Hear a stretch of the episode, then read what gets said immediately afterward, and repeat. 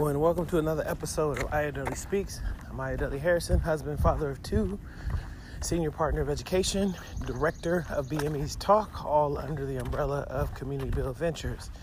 I have 20 years teaching leading in public, private, international schools. So I was in a, I met with um, uh, a really, my wife's really good friend.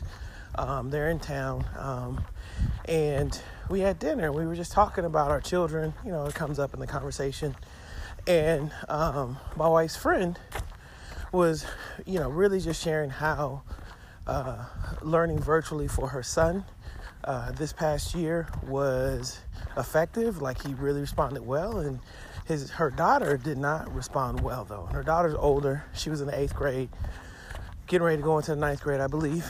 Um, and particularly she was talking about um, she did didn't do well, wasn't far engaged with um, taking pre-algebra or taking algebra, and so, and she was just kind of like, you know, what what's going on because her daughter, they had her, you know, tested, um, just various aptitude and skills tests, and she tested through the word Ruth, according to her, like 98th percentile um, in her learning abilities. Um, but yet, math wasn't clicking.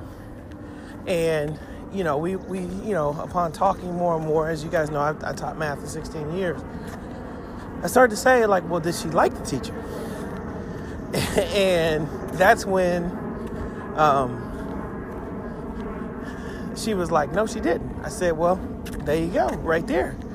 You know, your daughter is clearly has the ability, has the capability, if I'm saying the word right, to uptake new learning, to apply vocabulary in different ways, to really have flexible and problem solving, you know, sort of strong intuitive sense to analyze and problem solve. But in terms of this one subject, it's not that she can't learn math, it's that she's struggling in her relationship. She might be struggling in a relationship with the teacher that is blocking her desire to want to unlock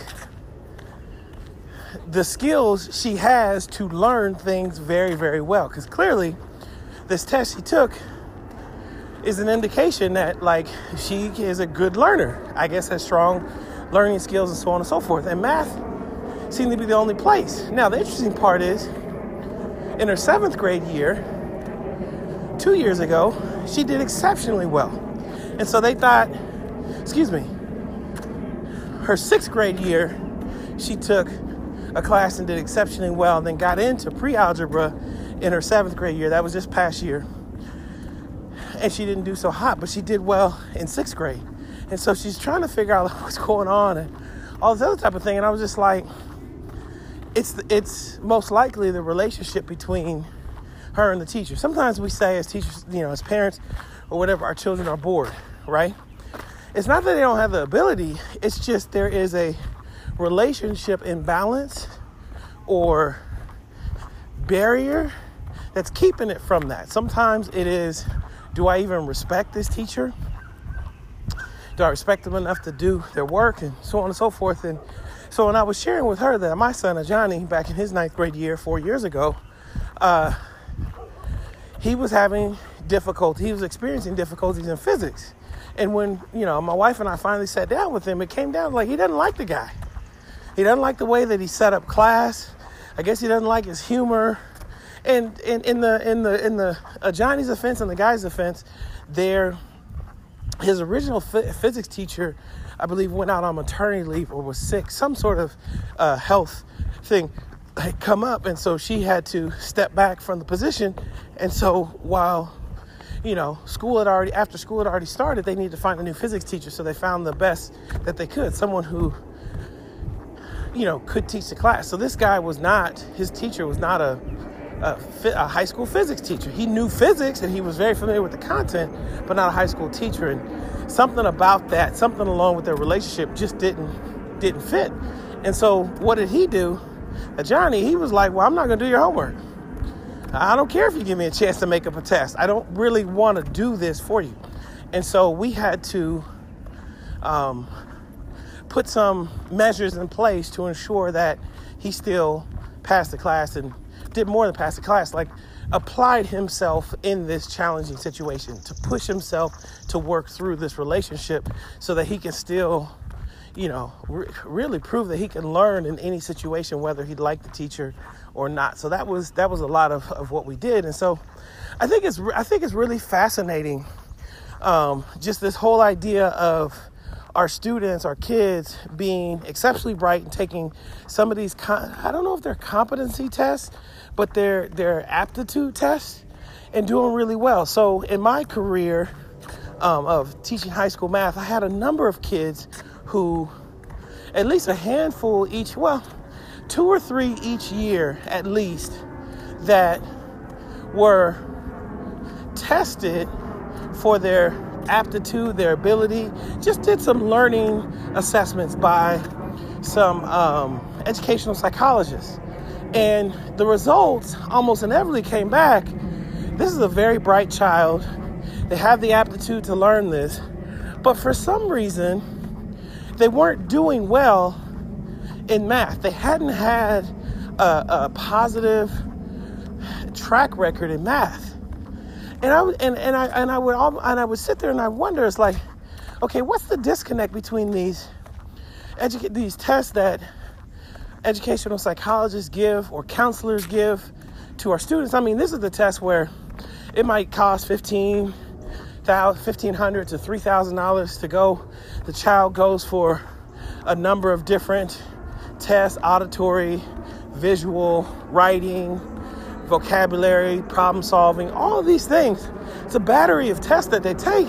And they come back and say that essentially the student is fine, the student is average or above average. I don't, I don't know how it was classified, but the student can learn. But for some reason, it wasn't clicking in math. And I used to sit there and be like, so, wait, if they have the aptitude, they have the ability, they have the skill set to do this, they have the maybe the, the, the study skill habits, they know how to be a good student, but it's not happening in math. I was like, well, then what's the difference? What is not connecting? And so I would spend time trying to figure that out and really creating, doing my job to create an engaging learning environment, one that really tapped into and and and met a lot of different needs like taught students how to problem solve how to critical think through long word problems short word problems through very complex equations and applying formulas. And and we just we we really honed the craft of my focus was being a, a, a good learner of mathematics. So thinking about as a teacher what do they need to be a good learner of mathematics it wasn't and and what came along was the curriculum. They they learned what they needed to learn to be a good mathematician through exercises we would do with the curriculum. So the curriculum kind of came separate. Second it was important we did cover it because i you know i had standards that i had to meet. You know students had to be ready for you know complete a certain amount of, of content. I, I got all that but it was really, I realized that there was this need to help them become better learners of mathematics. So, perseverance, resilience, problem solving strategies, looking at what was uh, their, their, their kryptonite, if it was looking at how homework was assigned, was graded, was reviewed was integrated into the lesson of the class how to use you know quizzes to you know no pressure quizzes no consequence quizzes you know? Um, at the beginning of each class some people call them a warm-up or do now. How to design study guides and then teaching them how to build their own study guide and then utilize their study guide on the test. I, like I, I really so i was telling telling my friend i was like my wife's friend she's my friend too but what I was what I was telling her was that it's this idea of, of boy, what was I saying? So it's it's how to be a better learner, but then thinking about, you know, what accepting what students normally don't want to do in mathematics and turning directly into that storm. And so I feel like when she was saying, like, you know, because she said, you know, her daughter's is super bright.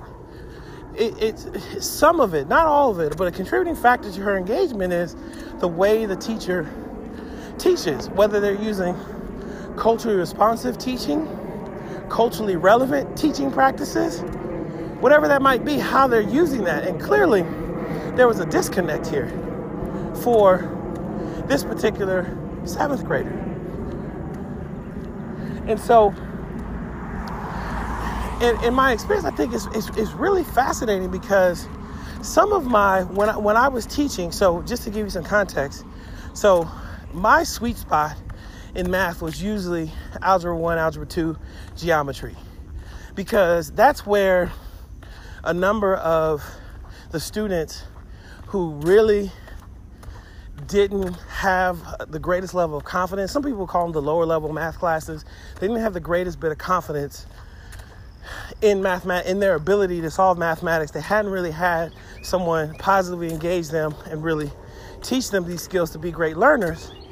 But what I found was that these students, my students, some of the ones in the lower level math classes were some of my most creative thinkers mathematically.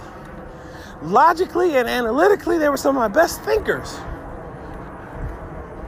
And some of them I helped build their confidence, build their ability to organize learning in their head a little bit more effectively, and then help the rubber meet the road and take off to where, you know, in my in my final few years of teaching here in Atlanta, you know, I was teaching algebra one in ninth grade which in that school was considered the lower level of math class. And there was a stigma, a negative stigma assigned to that. It was a small group of kids for every incoming cohort of freshmen.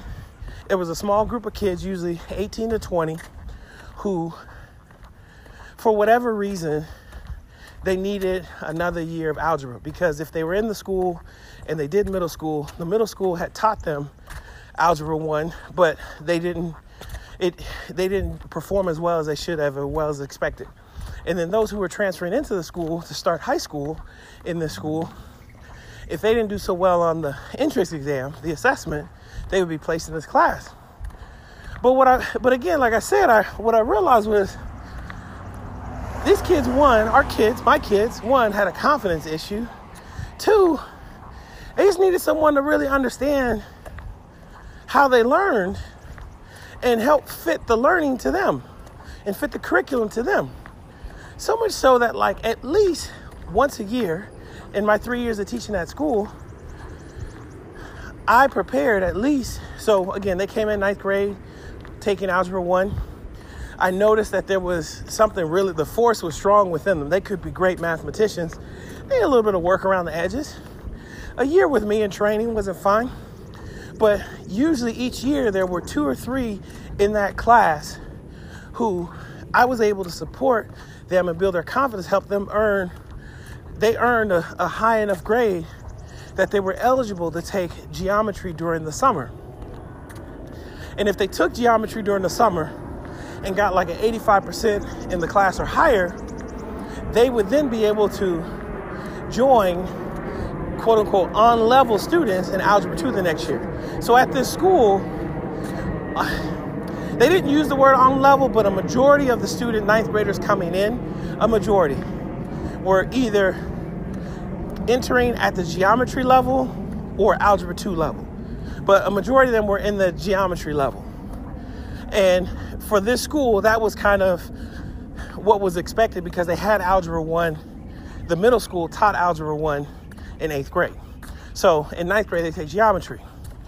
So what I would do is I would have a handful, not handful, two or three students each year who showed great promise, showed great strength in problem solving in Algebra 1, and showed clear knowledge of it, and maybe just needed, you know, a bit of reinforcement or to be introduced to a few new topics.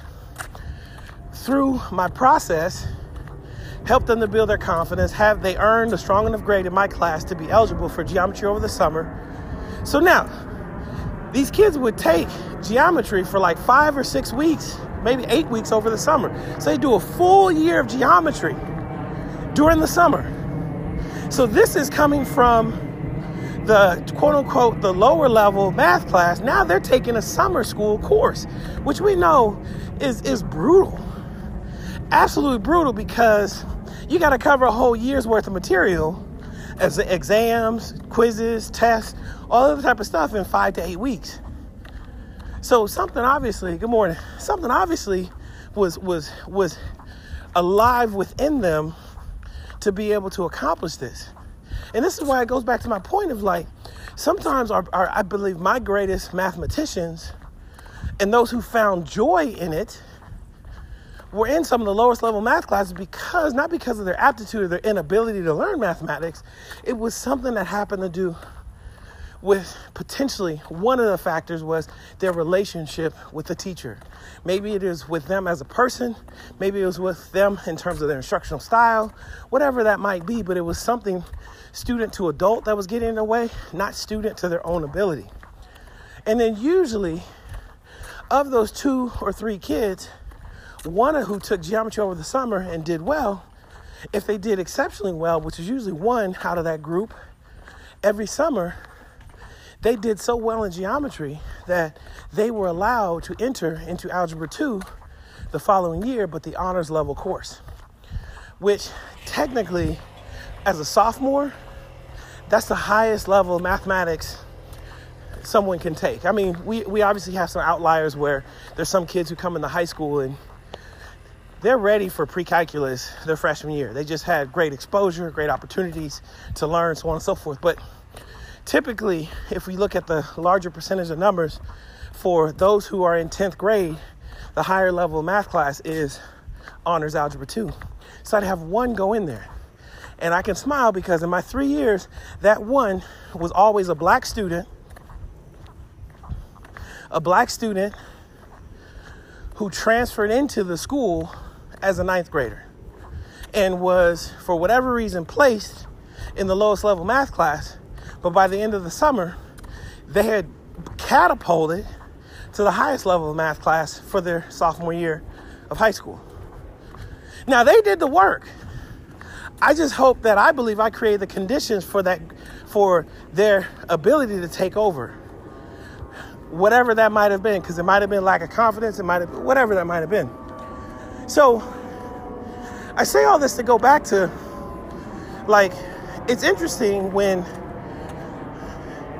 the I've, I've always wanted to to learn more about some of these tests that these educational psychologists give, and and if you you have an example of one, or can you give me a summary, send it to me. Uh, leave a comment, email me, whatever that might be, because I've always wondered, like, okay, what exactly are they testing? How are they testing?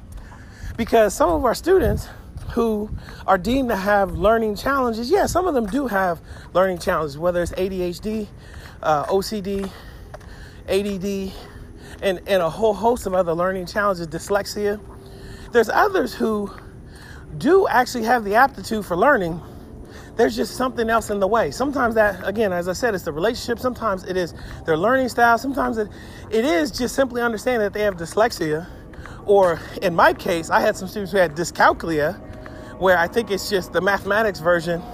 Forgive me if I don't know, don't, don't rake me over the coals. But I believe it has some similarities to the challenges students face with dyslexia, but in a, in a math form. And so, okay, but, but the test revealed that they still have the ability to learn. It's just about us adjusting. So, man, I've really enjoyed this walk, but I, I just, I just, you know, I was, I was when I was sharing with my friend, I said, you know, your daughter is most likely just fine. Is uh, you could, you might classify it as she's bored or disengaged in the relationship building with the teacher. Because people talk about like that's that's so important. And it's not, you know, it goes beyond this, hey, how you doing? High fives. You know, spending a moment, getting to know them. That's a part of it. But it's also the relationship is how you demonstrate your preparation to lead. How you show that you as a as a teacher are an instructional leader and how you're on the student side in terms of how you keep your room, how you greet folks, what does it, you know, how do you deliver assignments? How do you grade assignments? What type of uh, culture do you put around failure and around success? There's all those little things that contribute to our relationship. It goes beyond more than what we just say, because we could have a high five routine, a hug routine, you know, a smile routine with them at the beginning and think that's relationship building. When, yeah, that's part of it. But it's also about how you deliver as a professional. Like, as professionals on our jobs, we don't have, we have positive relationships with people that we don't necessarily have to, have to like them or be great friends with them. But what they know is they can rely upon me. They can rely upon you as a professional to do your job and to do it very well. That is a way that we communicate and have healthy relationships with folks.